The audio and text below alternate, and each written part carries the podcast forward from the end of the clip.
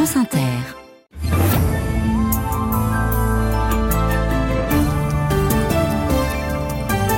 Voici le 13-14 de Christelle Rebière. Bonjour à tous. Au sommaire de ce mardi 27 février. L'envoi de soldats européens en Ukraine conduirait à un conflit inéluctable. C'est la réponse du Kremlin au propos d'Emmanuel Macron. Le chef de l'État a expliqué hier soir que rien ne devait être exclu. Des troupes au sol, c'est non, dit le chancelier Scholz, Frédéric Seyss. Absolument, il n'y aura pas de troupes au sol, pas de soldats européens ni de l'OTAN envoyés en Ukraine. Réaction il y a quelques instants du chancelier Paris et Berlin, de moins en moins alignés sur le dossier ukrainien. Et ces propos va en guerre ont choqué aussi l'ensemble de la classe politique. La sobriété est une réalité. Un exemple, notre consommation de gaz en chute de plus de 11% l'an dernier. Elle a retrouvé le niveau d'il y a 30 ans. Gabriel Attal qui creuse tranquillement son sillon au Salon de l'Agriculture entre verre de lait et déambulation. Les fruits d'été contaminés par les polluants éternels, les fameux PIFAS. Toute l'Europe est concernée, Célia Kiré. Oui, les fraises, les pêches et les abricots sont contaminés car ils ont été traités avec des pesticides qui contiennent ces PFAS. On en mange et ça inquiète les ONG. Dans ce journal, aussi. Conversation avec un héros de la mer. Nous serons en ligne avec Charles Caudrelier qui vient de faire le tour du monde en 50 jours sur son maxi trimaran, un géant à voile qui vogue et qui vole aussi au-dessus du tumulte. Et puis avant la météo qui se calme, nous irons dans le Cotentin où les tempêtes s'enchaînent tellement qu'on n'a pas le temps de réparer. À 13h30, on attend le dégel, celui du marché de l'immobilier. Les ventes de maisons neuves ont chuté de 39%, celui des immeubles neufs de 26%, la faute au crédit en chute, lui, de 40%, mais pas seulement. Alors comment emprunter? Quel est le meilleur profil? Y aura-t-il de nouveaux crédits? Et comment relancer la demande? On en parle tous ensemble 01 45 24 7000. Le feuilleton de la semaine nous fait découvrir la famille Villanova qui crée des yeux pour rendre le regard à ceux qui l'ont perdu. C'est la France, celle des décharges sauvages. Ce sera avec Cyril Petit du journal Ouest France. Et la voix fissurée de Billy Holiday dans C'est une chanson, c'est le choix du comédien Thibaut de Montalembert au micro de Frédéric Pommier. Vous avez le programme? Bienvenue, nous sommes ensemble jusqu'à 14h. France Inter. La sobriété d'abord, un objectif écologique perçu par beaucoup comme contraignant, une nécessité économique aussi face à la guerre en Ukraine et pourtant, eh bien les Français savent faire des efforts. Un exemple, l'an dernier, notre consommation de gaz est tombée à son plus bas niveau depuis les années 90, une baisse de plus de 11% d'après le bilan du gestionnaire du réseau. Alors oui, l'hiver dernier a été particulièrement doux, mais pas seulement. Bonjour Delphine Simon. Bonjour. Et ce qui nous intéresse, c'est que notre comportement a changé oui, c'est vrai. D'abord, euh, c'est le signal prix qui a joué avec la flambée des prix sur les marchés de gros.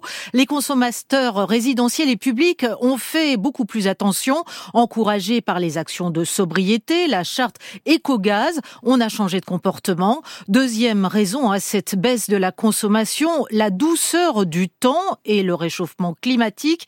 2022 et 2023 ont été deux années records en la matière. Enfin, le parc nucléaire s'est remis à produire plus d'électricité après une série de défaillances, ce qui a permis à EDF de moins recourir aux centrales à gaz. Conséquence, une baisse de 20% euh, sur deux ans. On n'a jamais aussi peu consommé de gaz depuis longtemps, explique Sandrine Meunier, la directrice de GRT Gaz. On est vraiment sur euh, une rupture tendancielle importante euh, et c'est la première fois, on va dire, depuis les années 90 qu'on descend sous la barre des 400 TWh. Il y a eu une vraie évolution de la consommation euh, de gaz et d'énergie en France. Et puis, bonne ou mauvaise nouvelle, les industries aussi ont nettement moins consommé. Oui, ceux qui sont justement de gros consommateurs de gaz, le ciment, la chaux, les engrais, l'acier, ils ont fait des efforts, ils ont consommé 7% euh, de moins sur deux ans, c'est même 18% de moins. Dans certains cas, euh, les processus de fabrication ont été améliorés, plus efficaces, mais dans d'autres, la production a dû être stoppée plusieurs mois ou complètement, car plus assez compétitive en termes de prix dans la concurrence mondiale, le gaz coûte nettement moins cher aux États-Unis. Enfin, de plus en plus d'industries lourdes commencent à substituer au gaz de nouvelles technologies, la biomasse, mais aussi le biométhane, capable de produire aujourd'hui l'équivalent de deux réacteurs nucléaires. C'est aussi la seule énergie renouvelable à atteindre son objectif cette année. Delphine Simon, venons-en maintenant à la guerre en Ukraine. Emmanuel Macron a changé de ton hier soir. Rien ne doit être exclu contre la Russie, pas même l'envoi de troupes au sol. Le chef de l'État a levé un tabou sur un impensé depuis des décennies, faire la guerre pour mieux gagner la paix. Ce ne sont que des mots pour l'instant, ce ne sont que ces mots. Le président l'a reconnu, il n'y a pas de consensus. Lors d'une réunion à l'Élysée avec une vingtaine de chefs d'État et de représentants occidentaux, il a appelé ses alliés à un sursaut pour assurer la défaite de la Russie. Bonjour Jean-Didier Revoin. Bonjour. Vous êtes à Moscou pour France Inter et cette surenchère verbale a fait réagir le Kremlin. Alors oui, hein, euh, euh, Dimitri Peskov en premier, hein, il a dit ce n'est pas dans l'intérêt des Occidentaux et ils doivent en être conscients. C'est sa première mise en garde euh, après qu'Emmanuel Macron a affirmé que l'envoi de troupes en Ukraine n'était pas exclu. Mais Dimitri Peskov a poursuivi en affirmant que dans le cas où cela se produirait, eh bien, il faudra parler non pas de la probabilité, mais de l'inévitabilité d'un affrontement direct entre la Russie et l'OTAN. Le Kremlin reconnaît encore que le fait qu'un certain nombre de pays aient discuté de l'envoi de troupes sur le sol ukrainien constitue un un nouvel élément très important dans le conflit, tout en soulignant qu'il n'avait pas d'informations particulières à ce sujet. De son côté, Dmitri Medvedev, le vice-président du Conseil russe de sécurité, s'est laissé aller à l'une des diatribes dont il a le secret. Il a évoqué sur Telegram un problème d'incontinence prolongé et douloureux pour Emmanuel Macron afin de qualifier les propos du président de la République sur le besoin de ne pas laisser la Russie l'emporter, sur l'envoi de missiles à longue portée aux Ukrainiens ou son désir de partager l'arsenal nucléaire français avec d'autres pays européens. Ah, Jean-Didier revoit en direct de Moscou et ce type de discours très martial ne met qu'un peu plus en lumière les divergences croissantes entre l'Allemagne de plus en plus sur la réserve et la France de plus en plus engagée, Frédéric Saïs. Oui, le chancelier allemand vient de se démarquer des propos d'Emmanuel Macron. Il n'y aura pas de troupes au sol, pas de soldats envoyés en Ukraine par des pays européens ou par des pays de l'OTAN, tranche Olaf Scholz. Le dirigeant allemand refuse aussi de fournir des missiles longues portée à l'Ukraine, missile Taurus d'une portée de 400 km.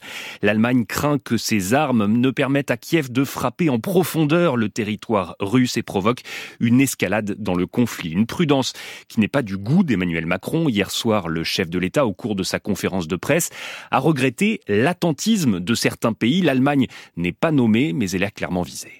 Beaucoup de gens qui disent jamais jamais aujourd'hui étaient les mêmes qui disaient jamais jamais des tanks, jamais jamais des avions, jamais jamais des missiles de longue portée, jamais jamais ceci il y a deux ans. Je vous rappelle qu'il y a deux ans, beaucoup autour de cette table disaient nous allons proposer des sacs de couchage et des casques. Des casques, allusion à la première initiative allemande au tout début de l'invasion russe, l'envoi de casques aux Ukrainiens et non pas d'armement. Exemple souvent utilisé désormais dans les cercles diplomatiques européens pour souligner les atermoiements allemands comme si Berlin n'avait pas tout de suite pris la mesure de ce conflit. Par ses déclarations très offensives, Emmanuel Macron tente aussi de faire oublier ses propres hésitations.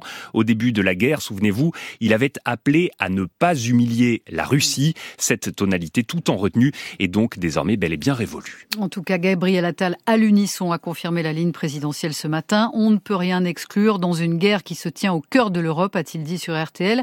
Mais ce discours va en guerre, Laurence Perron, a choqué l'ensemble de l'opposition.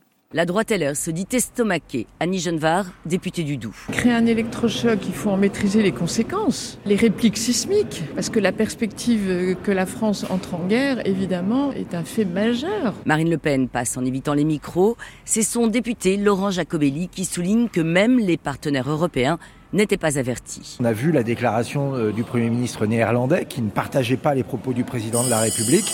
Les moyens de répondre à cela euh, ne doivent pas être une escalade, ne doivent pas être de nous précipiter vers la Troisième Guerre mondiale. Ça mérite que chaque mot soit euh, pesé au trébuchet. Tandis que la France insoumise parle de folie, l'écologiste Julien Bayou, membre de la Commission défense de l'Assemblée nationale, dénonce une réponse inadaptée. L'Ukraine ne demande pas que l'Europe envoie des hommes. Et je crois qu'il faut mesurer ce que ça veut dire que quand l'Europe promet un million de buts et ne les livre pas, nous laissons l'Ukraine désarmée face à, l'offensive euh, russe. Le député du groupe indépendant Lyotte, Benjamin Saint-Huil, pense lui à une manœuvre de diversion. Les sujets d'actualité, c'est la crise agricole. Donc je vais attendre de voir entre une première déclaration du président et celle qu'il va corriger dans les prochains jours. On est maintenant habitué à l'exercice. La majorité présidentielle s'en tient aux éléments de langage.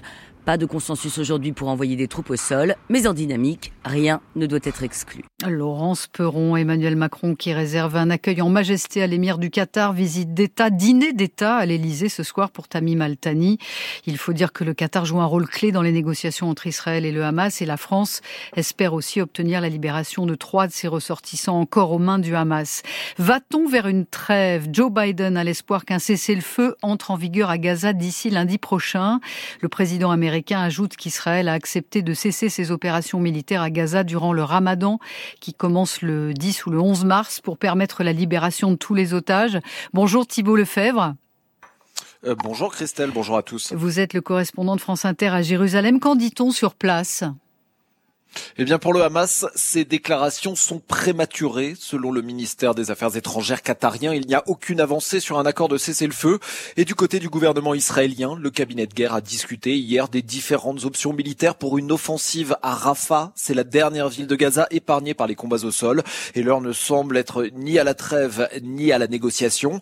Il y a donc de l'espoir du côté américain et de Joe Biden, mais pas beaucoup plus pour le moment, parce que concrètement, le premier ministre israélien Benjamin Netanyahu depuis la fin de la première trêve, c'était le 1er décembre, sur la même ligne, anéantir l'appareil militaire du Hamas et empêcher qu'un nouveau massacre puisse se reproduire. Le Hamas, de son côté, est sur des positions qualifiées de maximalistes par l'État hébreu, libération des 8000 prisonniers palestiniens, cessez-le-feu définitif et retrait des troupes israéliennes de Gaza.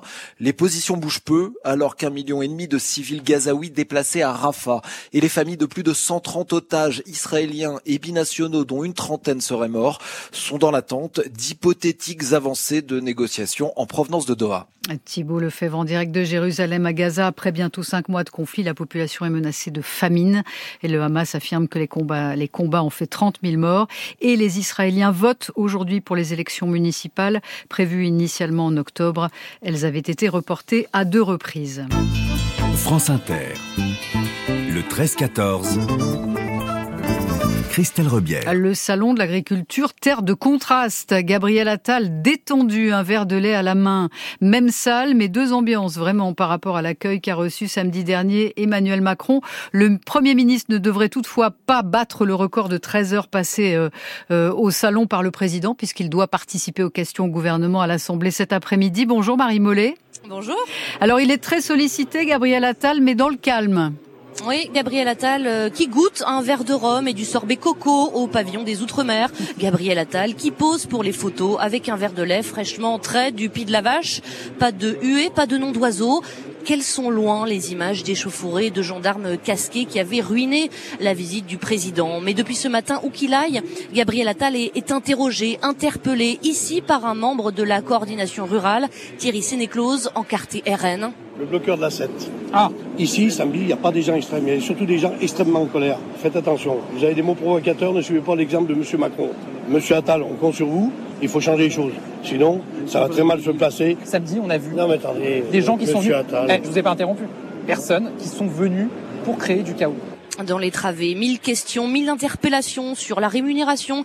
Je suis pris à la gorge, lui glisse un éleveur, euh, mais aussi sur le loup, sur la toute nouvelle mesure des prix planchers annoncée samedi, comme un jour sans fin pour le Premier ministre qui tente de défendre sa gestion de crise face à un agriculteur qui l'interroge sur la suspension du plan Ecofito. Est-ce qu'on laisse tomber l'écologie Non, on laisse pas tomber l'écologie. Je ne pas les moyens. Je vais vous dire. Pourquoi on s'étonne après euh, que les agriculteurs écrivent Le plan Ecofito a été mis en place trois semaines, le temps de revoir cette question d'indicateur. Est-ce qu'on revient sur notre objectif de baisse de 50% à horizon 2030 Non.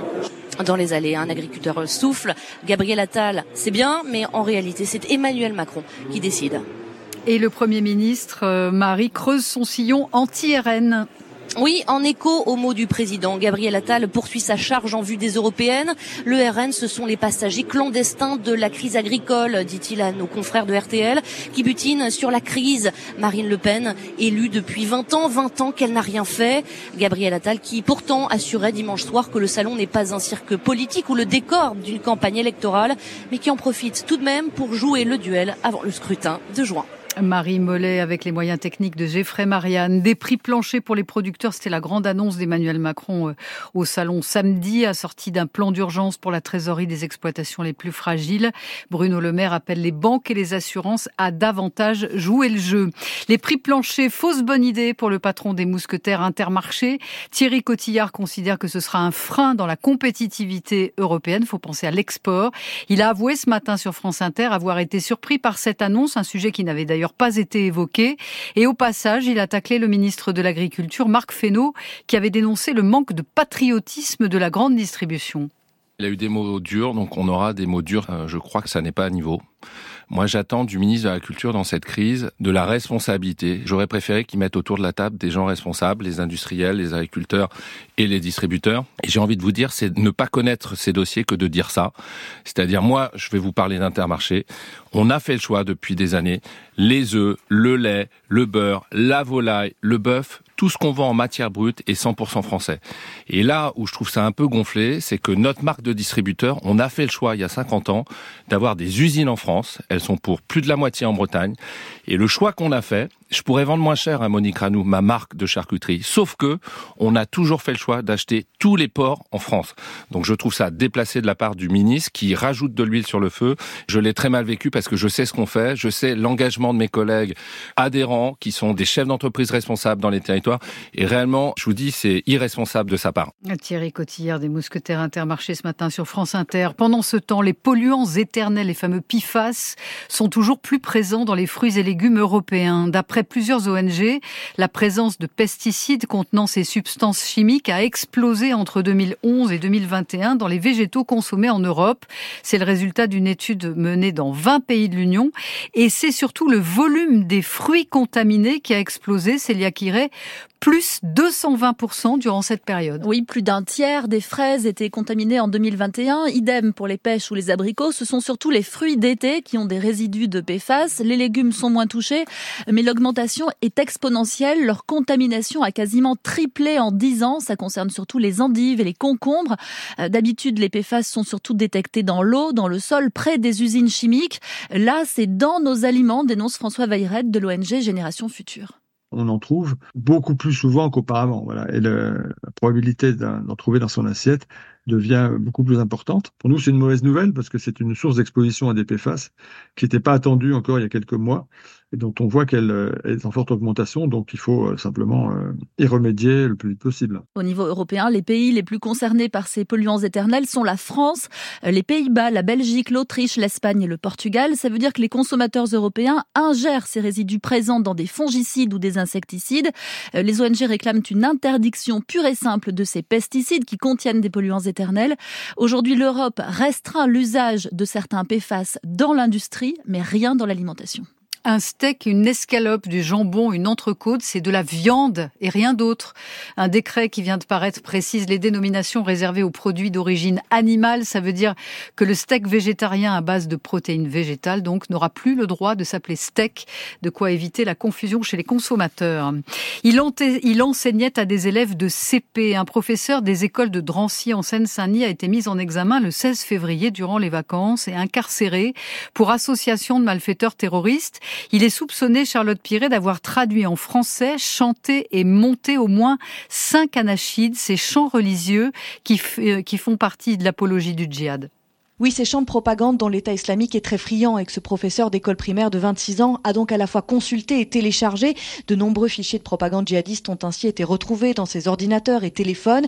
Mais, et c'est ce qui vaut à cet homme par ailleurs sans histoire ni antécédent judiciaire d'avoir été placé en détention provisoire, il a également écrit, enregistré et transmis à des cadres djihadistes basés à l'étranger au moins cinq de ces anachides en français. Et ce n'est pas anodin car il existe très peu de ces chants dans notre langue, rend d'autant plus précieux aux yeux des organisations terroristes en vue de leur propagande auprès des populations francophones, ainsi que le pratiquaient de manière terriblement efficace les frères Jean-Michel et Fabien Klein, vétérans français du djihad, au cadre de l'État islamique et notamment condamnés dans le procès des attentats du 13 novembre 2015. L'enseignant, lui, père d'un enfant d'un an, récemment séparé de sa compagne et retourné vivre chez ses parents, a donc été mis en examen pour association de malfaiteurs terroristes, sans toutefois qu'aucun projet de passage à l'acte concret n'ait été révélé à ce stade l'enquête. La Corse en route vers l'autonomie, un statut de résidence, une adaptation des lois, des spécificités reconnues dans la Constitution. Autant d'avancées actées hier soir au cours d'un dîner entre Gérald Darmanin et les élus de Lille. Gilles Simeoni, le président autonomiste du Conseil exécutif de Corse, estime que ce projet est potentiellement historique, mais il reste à concrétiser via une révision constitutionnelle. Une accalmie bienvenue sur le front des intempéries. La situation devrait se stabiliser au niveau des crues dans le Pas-de-Calais jusqu'à jeudi. Ce matin, en Bretagne, 2500 foyers sont encore privés d'électricité. Enedis s'assure que tout sera rétabli dans la journée. Les tempêtes hivernales s'enchaînent. Dans la Manche, hier, encore des arbres sur la chaussée du côté de 40 ans, des routes inondées. Et dans ces conditions, eh bien, difficile de réparer les dégâts de la tempête Kiran de novembre dernier. Direction Saint-Patrice-de-Clède avec Jacqueline Fardel. Une commune sur le qui-vive depuis plusieurs semaines. Le maire Jean-Luc Launay est une nouvelle fois venu constater les dégâts. Je me promène euh, voilà, dans les petites rues de Saint-Patrice parce que euh, voilà, entre, entre les arbres, les maisons inondées et les petits villages où, où l'eau est sur la route, ben, c'est vrai que ça devient, ça devient compliqué. Nous avons quand même une, un hiver qui est, qui est rude. Rude surtout pour la forêt, des arbres déracinés, des branches à terre. Le décor n'a quasiment pas bougé depuis novembre et la tempête Kiran et les intempéries actuelles empêchent d'engager les réparations d'avoir un terrain très humide ne facilite rien parce que bon, les engins euh, dans, dans la forêt c'est compliqué. Après il faut sortir le bois, il faut, tout devient très compliqué. Et donc euh, voilà, aujourd'hui nous sommes euh, dans l'obligation d'attendre. Il y aura donc un délai supplémentaire pour le chantier de dégagement qui devait commencer en mars. En attendant, le maire tente aussi de gérer les possibles aides financières. C'est en discussion, voilà. Euh les agriculteurs disent qu'on marche un petit peu sur la tête, mais euh, je crois que c'est aussi vrai à ce niveau-là, parce que on a encore des, des petits soucis. C'est une forêt qui est dans le domaine privé, ouverte au public. Et ce n'est pas une forêt publique. Vous voyez un petit peu où est-ce qu'on va. Donc ça, ça gêne un petit peu les, les aides. C'est une question de temps, mais ça, ça, va venir. Sans aide, difficile de faire face. Replanter un hectare de forêt coûte 6 000 euros. Reportage Jacqueline Fardel de France Bleu Cotentin. Les intempéries auront modifié et ralenti son parcours, mais il a gagné 50 jours, 19 heures, 7 minutes et 42 secondes exactement. C'est le temps qu'il a fallu à Charles Caudrelier pour boucler son tour du monde de Brest à Brest sur son géant des mers de 32 mètres. Un parcours en solitaire de 51 000 kilomètres pour remporter la première épreuve de l'Ultime Challenge. Il écrit une nouvelle page de la voile sur un bateau qui vole de plus en plus. Bonjour Charles Caudrelier. Bonjour. Et merci d'être avec nous. 50 jours de mer et vous arrivez le lendemain de vos 50 ans. À quoi avez-vous pensé en passant la ligne d'arrivée? À quoi j'ai pensé en passant la ligne d'arrivée? C'est bah tous tous les gens qui étaient là, toute l'équipe qui était là, c'était un plaisir. Euh, ce bateau là qu'on a construit tous ensemble, développé, euh, mis au point pour euh, avec cette avec ce Graal au bout du compte, c'était se faire ce tour du monde et et, des, je rêvais d'ajouter cette étoile à, à, son palmarès incroyable déjà. Et euh, voilà, après une route du Rhum complètement dingue oui. il y a deux ans, on, on enchaîne avec ce tour du monde. C'est c'est c'est c'est le Graal pour un marin comme moi de faire un tour du monde. J'avais jamais fait en solitaire, donc euh, c'est un, un, pur bonheur. Et voilà, j'ai pensé à toutes ces années euh, à rêver et, et finalement c'est plus beau que mon rêve parce que le bateau est plus beau que tout ce que j'avais imaginé et l'histoire elle est complètement dingue. Enfin cette aventure, ça a été une vraie aventure, c'est ce que je cherchais, c'est ce que je Mais voulais alors trouver, justement, en été... quoi en quoi ça a été une vraie aventure?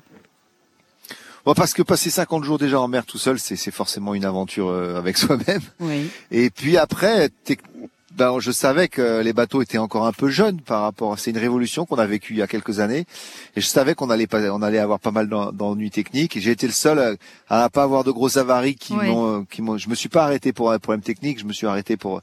Mais derrière, il y a eu oui. beaucoup, beaucoup de beaucoup de travail, beaucoup de choses à réparer, beaucoup de, de coups euh, du sort on s'est dit cette fois-ci c'est foutu euh, ou alors il va falloir m'arrêter. Et puis à chaque fois on a on a trouvé des solutions tous ensemble et, euh, avec l'équipe à terre, ils ont réfléchi, ils ont eu des coups de génie et, et on, a continué. Ça a démarré le jour le quatrième jour avec une énorme avarie. Que euh, voilà, casser carrément un bout de, du bras du bateau. Les Mhm. bras, c'est les parties qui relient les flotteurs. Et Mais- on a décidé de continuer quand même et de trouver des solutions. Et on est assez fiers de tout ça. ouais. Mais finalement, c'est le bateau plus que la course qui a été compliquée parce que votre maxi trimaran, vous y faisiez allusion, c'est de la haute technologie. Il vole ce bateau. Oui, c'est un bateau qui vole en fait. Euh, enfin, c'est-à-dire qu'il a des, il a des petites ailes qu'on descend et au-delà d'une certaine vitesse, les coques ne, ne touchent plus l'eau et il repose que sur ses ailes. Ça nous permet d'aller beaucoup plus vite. Mais, mais voilà, le problème d'un, de l'énergie, c'est d'un, objet qui se déplace et c'est, c'est, c'est, c'est, la vitesse, c'est, la vitesse au carré. Donc euh, ça, ça veut dire que chaque nœud gagné, l'énergie est plus forte, donc les chocs dans les vagues sont plus forts, les efforts partout sont plus forts, et, et on savait que c'était très compliqué de finir un tour du monde. J'avais dit au départ, on sera peut-être aucun à l'arrivée. Et, et, je savais que ça allait être ça la, la, grosse difficulté. Il y avait gérer les concurrents, aller plus vite qu'eux, faire les bons choix météo, mais aussi réussir à ramener un bateau en bon état et, et passer le Cap Horn déjà avec un bateau en bon état. C'était l'assurance de, de, gagner. C'est ce qui s'est passé. Donc il y a eu l'énergie que vous deviez fournir aussi pour le tenir en fait ce bateau. Oui, c'est des bateaux qui font, qui sont, il y a quelques années, on n'imaginait pas qu'on pourrait contrôler des bateaux comme ça tout seul.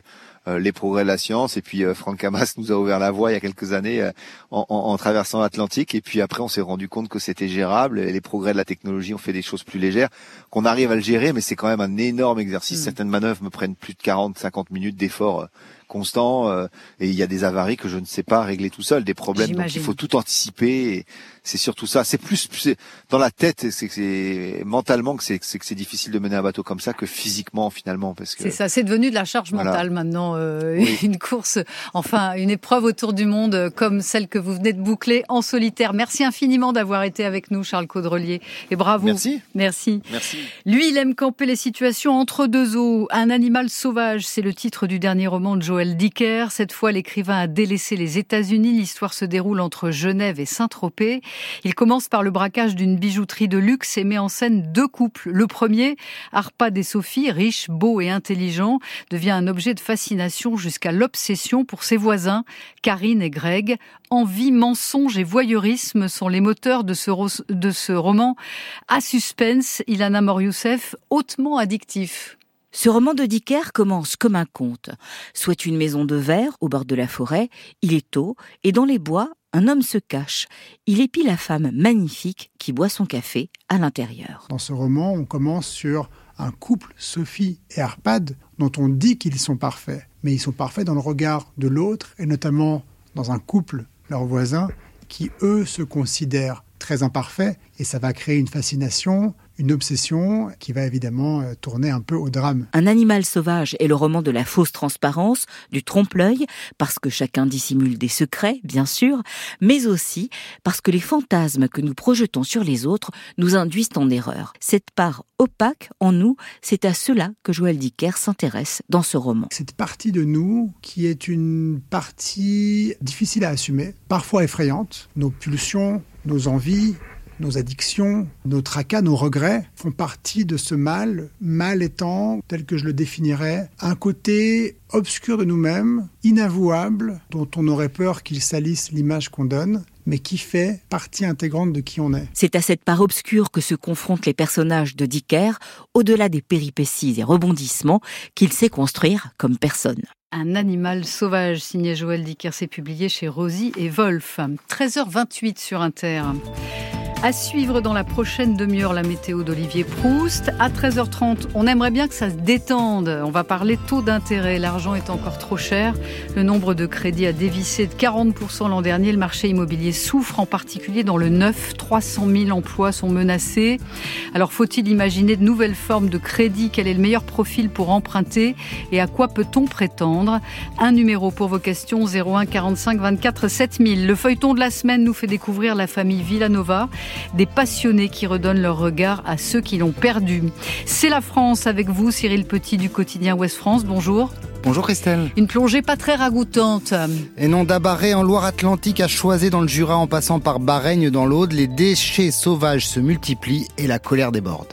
Et c'est une chanson. Bonjour Frédéric Pommier. Bonjour Christelle. Eh bien, nous irons à la rencontre du comédien Thibaut de Montalembert qui nous parlera d'une chanteuse dont la voix le bouleverse chaque fois qu'il l'entend, chanteuse de jazz, Billie Holiday.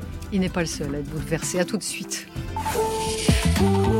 Tous les matins, France Inter vous propose un réveil XXL. Sonia De Villers. 7h50, je reçois celles et ceux qui font l'actualité. Un film représente 100% de sa propre réalité. Nicolas Demorand. À 8h20, le grand entretien. Et il y a la nécessité de redonner à la parole de la France toute sa place. Léa Salamé. Dans l'interview de 9h20, Culture, Société, Art, je vous propose un entretien avec une grande personnalité. Vise toujours euh, le plus haut et le plus inaccessible. Le 7-10. Tous les matins de 7h à 10h sur Inter. La météo. La météo avec Vitacitral TR+, des laboratoires Acepta, gel réparateur pour les mains abîmées par le froid, les gels hydroalcooliques et les lavages fréquents, en pharmacie et parapharmacie. Bonjour Olivier Proust. Bonjour. Le temps reste perturbé dans le sud. La dépression s'est décalée en Corse, des pluies soutenues arrosent l'île encore aujourd'hui et ces prochains jours. En marge, les pluies sont plus éparses entre la Méditerranée et l'Auvergne jusqu'au Jura et aux Alpes. Il neige des 900 à 1200 mètres. Le risque avalancheux est partout présent en montagne. Les Pyrénées-Atlantiques sont même en orange. Le temps reste en effet très perturbé aujourd'hui sur les Pyrénées avec de la pluie au pied et de fortes neiges dès 800 mètres et du vent fort. Mistral et Tramontane seront également forts aujourd'hui. Ailleurs, les pluies sont très marginales, ne contrarient pas les décrues sur les six départements en orange. Le vent de nord est sensible partout, dans un ciel souvent chargé, mais plus lumineux en Grand Est, et surtout dans un grand quart nord-ouest, sous des voiles nuageux de plus en plus épais. Les températures atteignent partout 7 à 15 degrés. Demain, encore de la pluie et de la neige entre la Corse et les Alpes frontalières, une accalmie dans les Pyrénées et des grisailles matinales dans le nord. Merci Olivier. France Inter. Le 13-14. On est en plein gel et ça fait un moment que ça dure. Vous l'avez constaté, si vous avez cherché à vendre ou à acheter un bien immobilier, le marché est bloqué. Les crédits sont difficiles à obtenir, personne ne veut acheter une passoire thermique.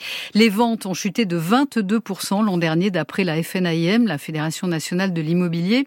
Et si on regarde du côté du neuf, les ventes de logements collectifs ont baissé de 26% pour la deuxième année de suite d'après la Fédération des promoteurs immobiliers et c'est pire encore pour les maisons neuves. Rien d'étonnant, les crédits à l'habitat ont chuté, eux, de 40% en 2023 et se retrouvent à leur plus bas niveau depuis 2015. Alors, comment débloquer la demande et créer un choc d'offres? Quel type de crédit mettre en avant? Quel est le meilleur profil pour emprunter? Parlons-en tous ensemble. Appelez-nous au 01 45 24 7000. Bonjour Maëlle Bernier. Bonjour. Merci d'être avec nous. Vous êtes la porte-parole de meilleurtaux.com et nous recevons aussi le président de la Fédération des promoteurs immobiliers, Pascal Boulanger. Bonjour. Bonjour Christelle. D'abord, est-ce que le crédit est vraiment la clé du déblocage potentiel? Je commence par vous, Pascal Boulanger. Oui, parce que depuis la hausse des taux d'intérêt, c'est-à-dire vers novembre 2022, on n'a plus vu de clients. En fait, nous, dans le neuf, on avait une, une vitesse de croisière qui était totalement correcte. On souffrait même d'un manque d'offres. Et depuis cette augmentation des taux, la demande a disparu, alors que le besoin est réellement là. Donc euh, oui, c'est vraiment un problème de taux d'intérêt. C'est aussi un problème de critères peut-être trop, trop exigeants du HCSF. Mais le HCSF, c'est Le Haut Conseil pour la stabilité financière. Voilà, merci. ça va mieux en le disant. Donc euh, oui, ça vient vraiment des prêts actuellement. Qu'est-ce que vous en pensez, vous, Maëlle Bernier? Ah, Écoutez, euh, je, je, partage, euh, l'année 2023 était très très compliquée parce que euh, les banques avaient euh, carrément fermé les robinets du crédit. Il y avait deux ou trois établissements bancaires qui prêtaient encore. Euh, la bonne nouvelle quand même, c'est que depuis le mois de janvier, toutes les banques françaises reprêtent de l'argent. Ouais. elles sont toutes revenues. Alors quand on dit elles reviennent, ça veut dire quoi? Ça veut dire qu'elles elles veulent faire du crédit immobilier. Elles ont des objectifs commerciaux élevés pour capter des nouveaux clients. Mmh. et cela a entraîné déjà, hein, parce que on est euh, bientôt mars, euh, on a des taux d'intérêt qui sont passés de euh, 4,40 en moyenne sur 20 ans au mois de novembre. Donc effectivement, la pire période de l'année dernière à euh, aujourd'hui moins de 4%, oui. avec une concurrence qui s'installe entre les banques. C'est-à-dire que la guerre des taux qui bénéficie évidemment aux consommateurs, bah oui. revient. Donc aujourd'hui, quand on a un client face à nous, on peut lui dire, bah, la banque A, c'est tant, la banque B, c'est tant, la banque C, c'est tant. L'année dernière, on disait, super, on a la banque A, mais on a que ça. Donc, euh, donc oui, le dogme a un peu changé. Et euh, donc il y a un début de dégel. Il y a un gros début de hein. dégel. en tout cas sur les financements. Alors euh, le, le, crédit a grippé le système, on le disait, mais il y a quand même aussi d'autres difficultés comme la hausse du coût des, des matériaux de construction. Pascal Boulanger, vous, vous avez l'impression que la crise alimente la crise au bout d'un moment? Alors au début, on a manqué d'offres. C'était ça depuis les années 2020. Maintenant, on a, une, on a un manque de demande, mais je suis totalement d'accord avec ce qui vient d'être dit. Aujourd'hui, les banques veulent prêter. Aujourd'hui, moi j'ai fait le, le tour de, de, de grands directeurs de banques, j'ai même vu le président de la Fédération des banques françaises la semaine dernière. Il me dit mais notre problème c'est qu'on va pas faire le chiffre d'affaires qu'on veut nous les banquiers parce que la, population pense encore que nous ne prêtons pas alors qu'ils sont demandeurs de prêter. Ah. mais c'est vraiment c'est vraiment nouveau parce que euh, on a un taux d'usure, on en parlait tout à l'heure en préparant l'émission, on a un taux d'usure aujourd'hui qui est plus élevé que le taux normal auquel mm. on peut prêter. Donc il y, a, plus d'obstacles, il y a encore un obstacle psychologique, les gens ne savent pas que les, que les, guichets sont ouverts. Il y a encore un effet psychologique qui, euh, qui, qui bloque le système, c'est ça désormais Oui, c'est... c'est alors, il y a toujours un temps de décalage. Exactement, en fait, alors hein. c'est très important la psychologie. Euh, euh, on a aujourd'hui des Français, vous savez, on a des dossiers qui en, en, octobre ont été refusés, où on a dit aux Français, à ces gens, euh, bah non, vous pouvez pas emprunter. Aujourd'hui, pour un couple moyen qui gagne 4000 euros, entre novembre et aujourd'hui, il a gagné près de 10 000 euros de capacité d'emprunt.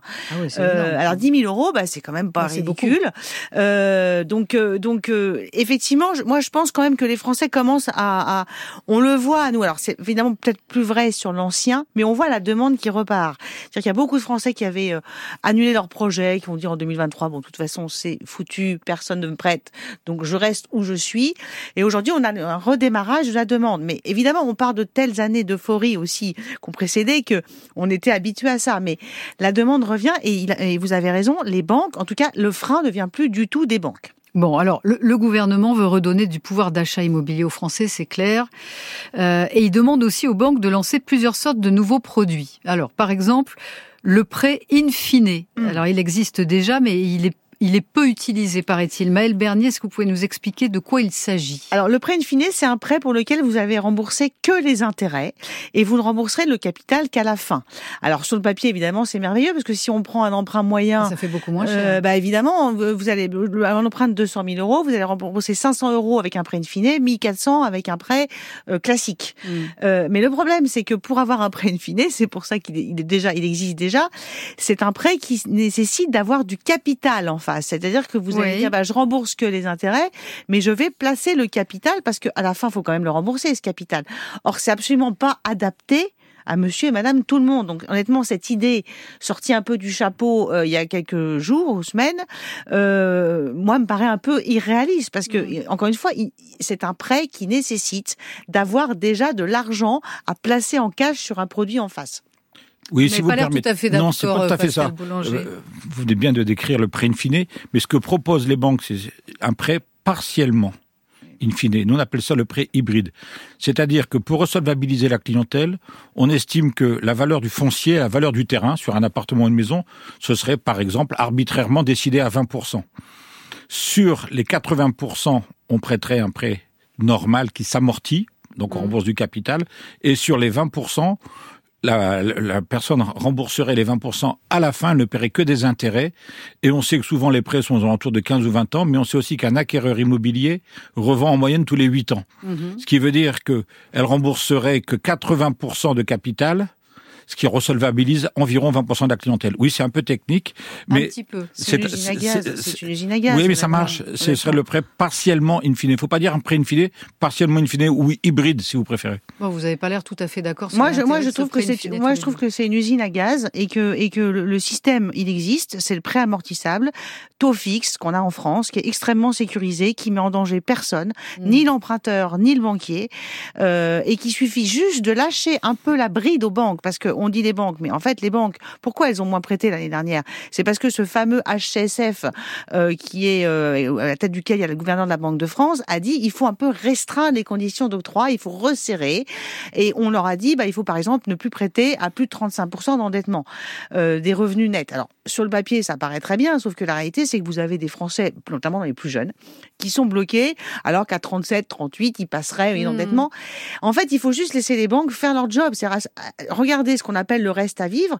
Quand on gagne 4000 euros, qu'on est jeune, qu'on n'a pas d'enfants, on n'a pas le même reste à vivre que quand on gagne 4000 euros et qu'on a trois enfants, dont un premier qui part faire ses études à l'étranger et qu'il va falloir payer. Ça, c'est le reste à vivre.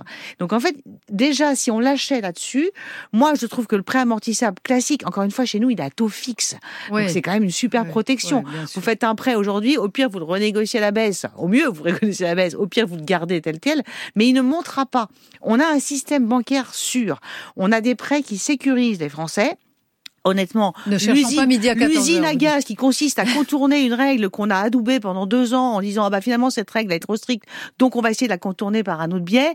Moi, je, trouve que c'est absolument aberrant. Bon, il y a une autre piste qui est étudiée par le gouvernement, c'est le crédit hypothécaire. Bah là, c'est la- c'est mix en fait. Là, ça, c'est la même chose. C'est ça, c'est un mix des C'est le côté hybride dont vous parliez tout à Alors l'heure. non, le, donc je continue à dire que pour moi c'est pas une usine à gaz. Il suffit de distinguer dans le prêt deux versions, celle qu'on amortira et celle qu'on remboursera à la fin. Ça me paraît pas très complexe.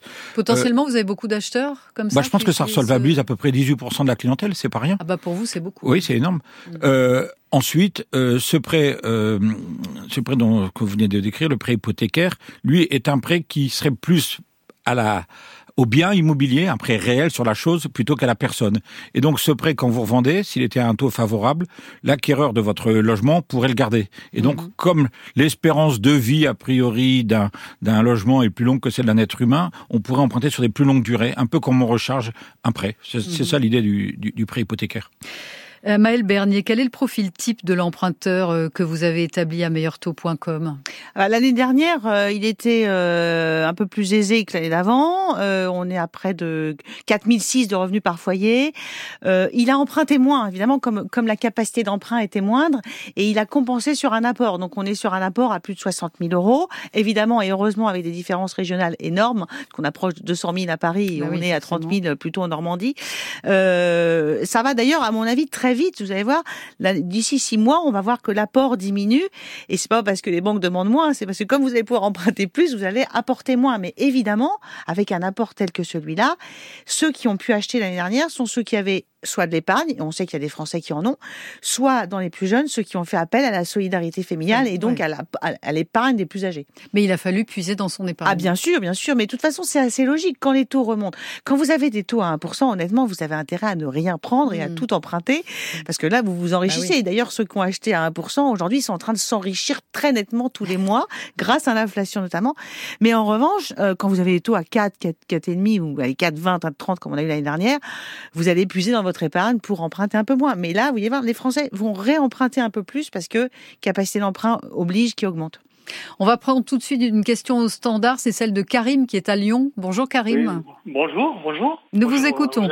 Bonjour. Donc, euh, la mise en, les mises en chantier sont pratiquement à l'arrêt. Euh, moi, je propose éventuellement pourquoi on ne pourrait pas baisser provisoirement euh, le taux de TVA pour les promoteurs, pour relancer, euh, enfin, pour relancer la machine, si on peut dire ça comme ça. Oui, c'est une question pour vous, Pascal Boulanger. Oui, alors vous pensez bien qu'on y a pensé. Merci Karim. Euh, on a un veto total de Bruno Le Maire. Euh, on a dit qu'effectivement, pendant un certain temps, par exemple pour les, accès, les primo-accédants ou pour les propriétaires occupants, on pouvait faire une TVA à 10. Euh, Bruno Le Maire ferme la porte totalement. Il m'a dit là-dessus qu'il n'y avait aucune possibilité.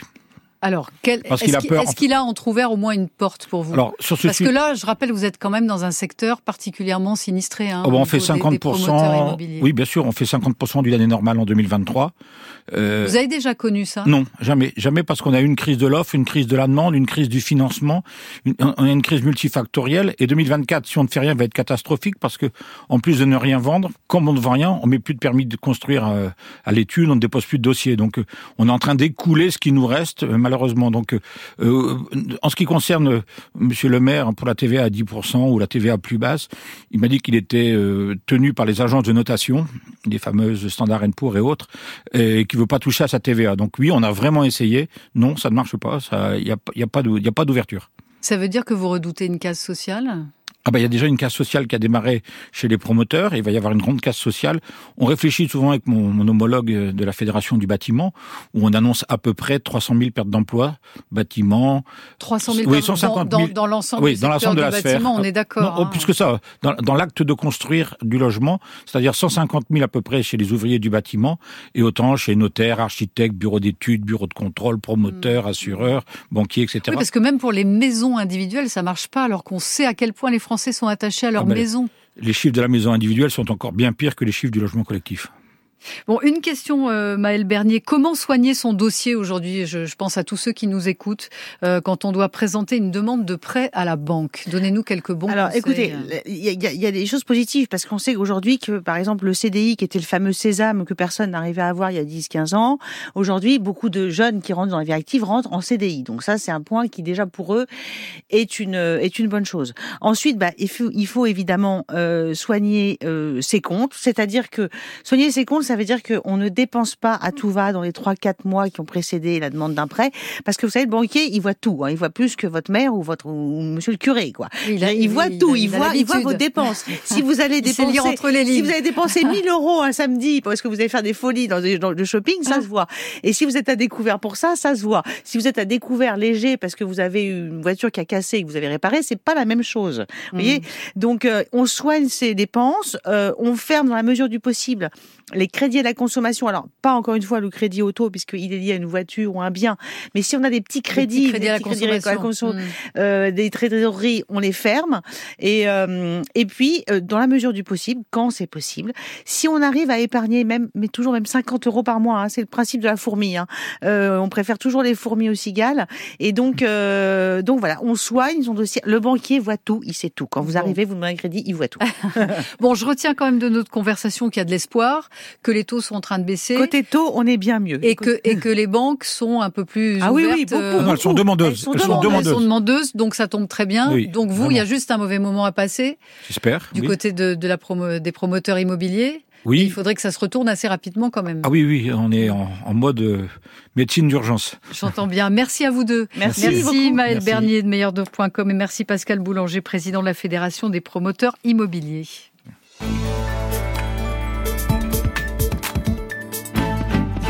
Une semaine dans la vie de la famille Villanova. Elle fabrique des prothèses oculaires depuis trois générations. À 22 ans, Josefa Villanova, la petite fille du fondateur, originaire de Montpellier, la plus jeune oculariste de France et la plus célèbre aussi, très active sur les réseaux sociaux. Aujourd'hui, Cécilia Arbona nous présente son père, Stéphane. Dans son cabinet de Perpignan, il accueille une patiente non-voyante, Martine, 68 ans, une ancienne travailleuse sociale dans l'éducation nationale. Aveugle à 100% depuis l'âge de 14 ans. J'ai accepté de faire mettre une prothèse oculaire sur mon œil droit en 2004, suite à des douleurs dues au glaucome. Tous les ophtalmos que j'ai vus dans ma jeunesse me demandaient de faire cette chose et je refusais pour des raisons psychologiques parce que bien sûr cet organe ne fonctionnait pas, mais malgré tout c'est quand même douloureux de savoir qu'on va nous enlever un œil, même si malheureusement il ne fonctionnait plus du tout. Il change un peu de couleur. Moi petite je me souviens plus hein, comment ils étaient évidemment, mais ils sont marron vert un peu. Oui, on appelle ça du kaki, nous. Sur votre carte d'identité, il y aurait marqué yeux verts. Euh, Je préfère vert que kaki parce que kaki ça fait un peu militaire, non? Je m'appelle Stéphane Villanova, je suis, euh, on va dire, l'ancien, puisque euh, c'est une famille euh, d'ocularistes euh, sur trois générations. Et Josepha, c'est la troisième génération. Ben, on a le beau rôle parce que c'est à la fois artistique, il y a un côté, entre guillemets, utile, c'est-à-dire on, on se sent, c'est magique de pouvoir... ah, je suis désolé. Allez-y, allez-y. On refait ce qui manque, c'est-à-dire euh, on peut faire, défaire, refaire, c'est un objet. Il n'y a pas ce côté euh, inquiétant de la chirurgie ou euh, ce côté définitif. Dans une chirurgie, voilà, on ne peut pas revenir en arrière. Et surtout, ben, c'est la relation avec les gens, parce que c'est une relation qui est, qui est très douce. On n'a pas besoin de mettre des anesthésiens. La plupart du temps, vous mettez la main, la personne, elle se focalise sur la sensation que vous avez, ben, elle sent rien. Je sais l'enlever et la remettre. Ici, il y a beaucoup de vent. Si j'ai une poussière qui m'a vraiment gênée, bon, je mets un peu de sérum physiologique. Mais si par hasard euh, ça suffit pas, je vais l'enlever, je vais ouvrir, on m'a montré, je, voilà, je baisse, hop, je fais glisser et ça s'enlève.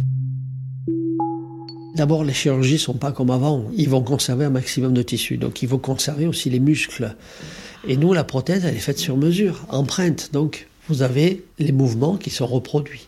Des micro-mouvements, mais suffisants pour qu'on ait l'impression que le regard suit. C'est pour ça que je veux plus de lunettes, ça sert à quoi? Il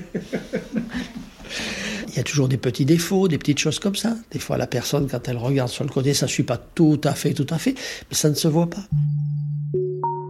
tous les gens autour de moi ne savent pas que j'ai une prothèse. Et c'est ça qui est extraordinaire. Pourquoi? Parce qu'il y a les mouvements du visage. Il y a... Et c'est ce qu'on apprend aux jeunes ocularistes. On leur a dit attention, décentre-moi un peu le regard. Parce qu'un regard un peu nasal, c'est un regard entre guillemets qui peut être idiot. C'est pas très joli ce que je dis, mais ça veut dire il faut l'interpréter. Mettre une, une, coquetterie dans le regard. Bon, ah, t'as mis ta prothèse. Bon, elle va bien ta prothèse. Quitte-la, remets l'ancienne. Je remettais celle de ma mère, que je trouvais pas belle dans les doigts. Elle allait beaucoup mieux. Parce que tu as centré académiquement le regard. Ça va pas. Il faut décentrer un tout petit peu. Dans la vie de tous les jours, les gens n'ont pas les deux yeux centrés. Ils sont légèrement excentrés. La nature, elle est faite comme en musique, le jazz. Les fausses notes font partie de la partition. Feuilleton signé Cécilia Arbona avec Stéphane Ronxin à la réalisation. France Inter le 13-14. Chaque mardi dans le 13-14, Cyril Petit du journal Sud-Ouest France nous raconte ces petites histoires qui en disent long.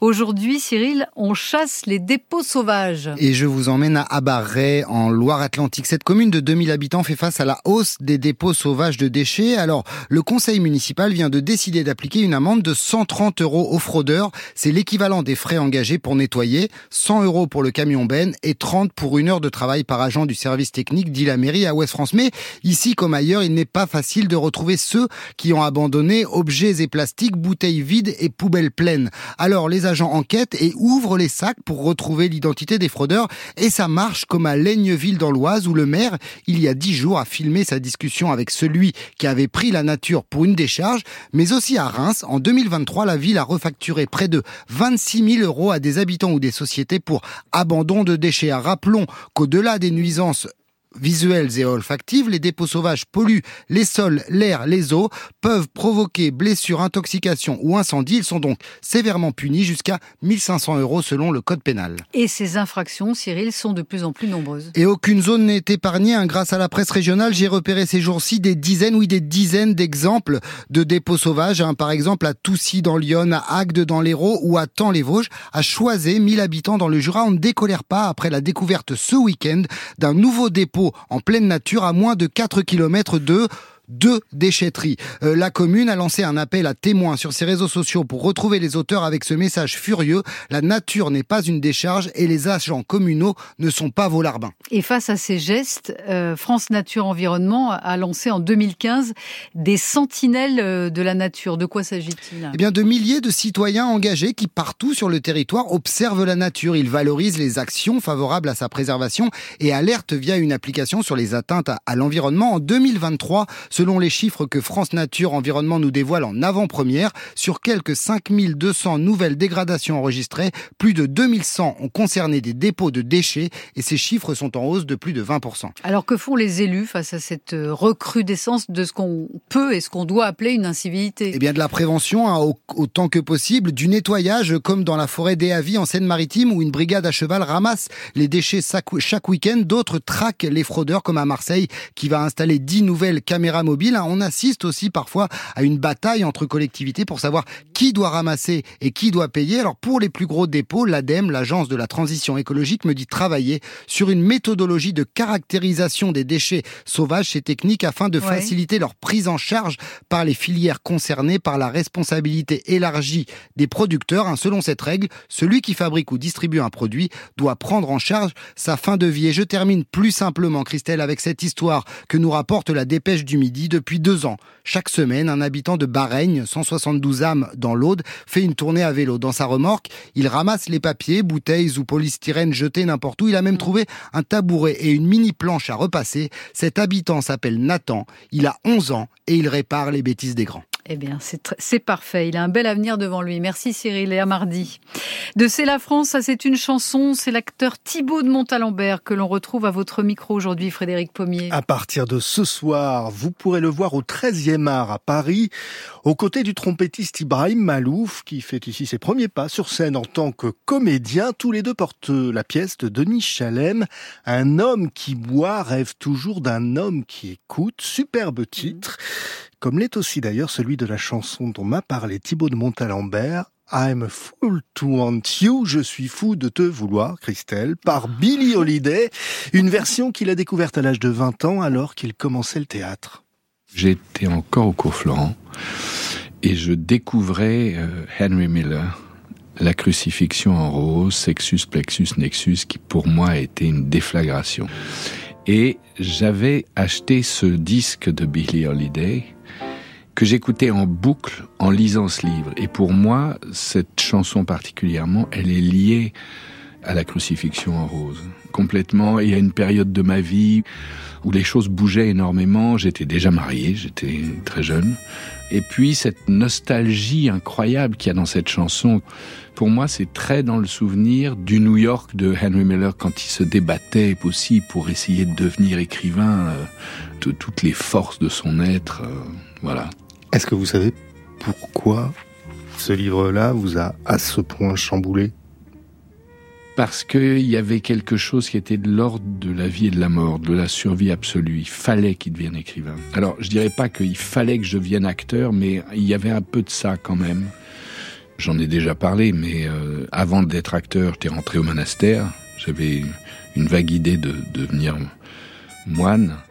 Et ce travail d'acteur, pour moi, était pas si éloigné de la spiritualité ou d'une démarche religieuse, disons, dans le sens où il y avait une recherche de l'absolu qui pouvait passer par ce chemin-là. Après, j'ai déchanté.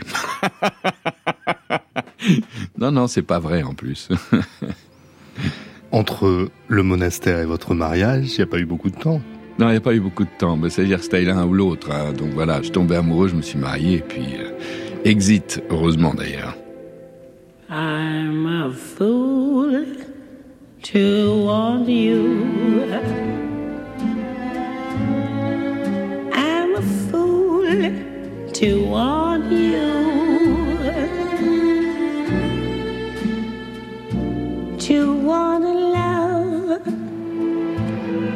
Can't be true.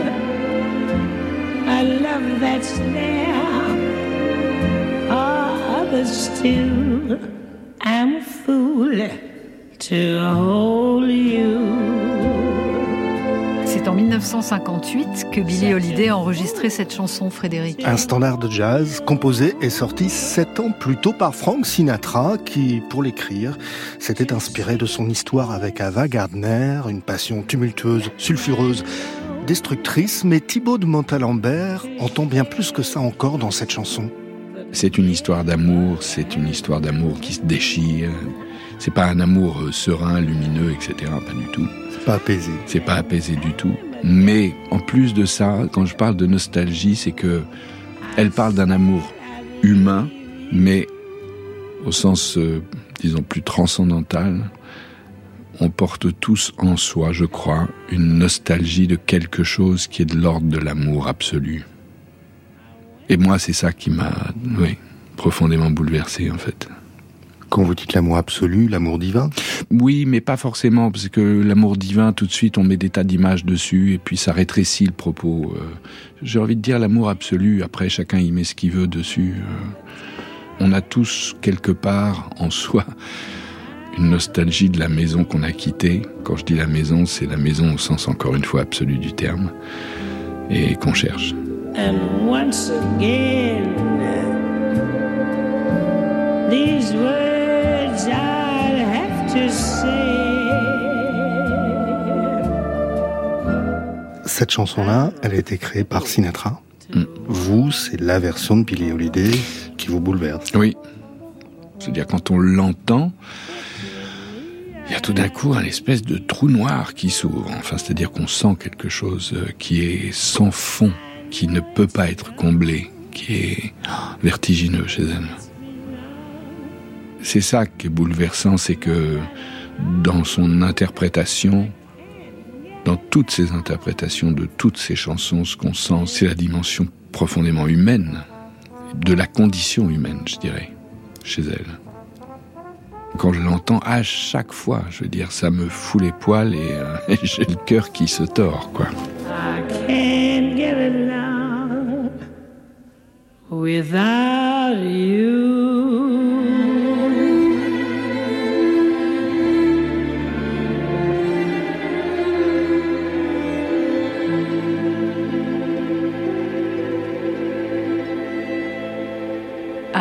Full to want you, Billy Holiday. C'était donc Frédéric le choix de Thibaut de Montalembert. Et on a le cœur qui se tord, Et on a Thibaut les de Montalembert, que vous pourrez retrouver avec Ibrahim Malouf à partir de ce soir au 13e art à Paris, dans la pièce Un homme qui boit rêve toujours d'un homme qui écoute. À demain. À suivre après 13h, la Terre au carré. Bonjour Mathieu Vidard. Bonjour Christelle Robière. Vous parlez de pénurie aujourd'hui Ouais, Est-ce que nous sommes entrés dans l'ère des pénuries? On s'intéresse aux chaînes d'approvisionnement. Et ce sera dans un instant. Merci Mathieu.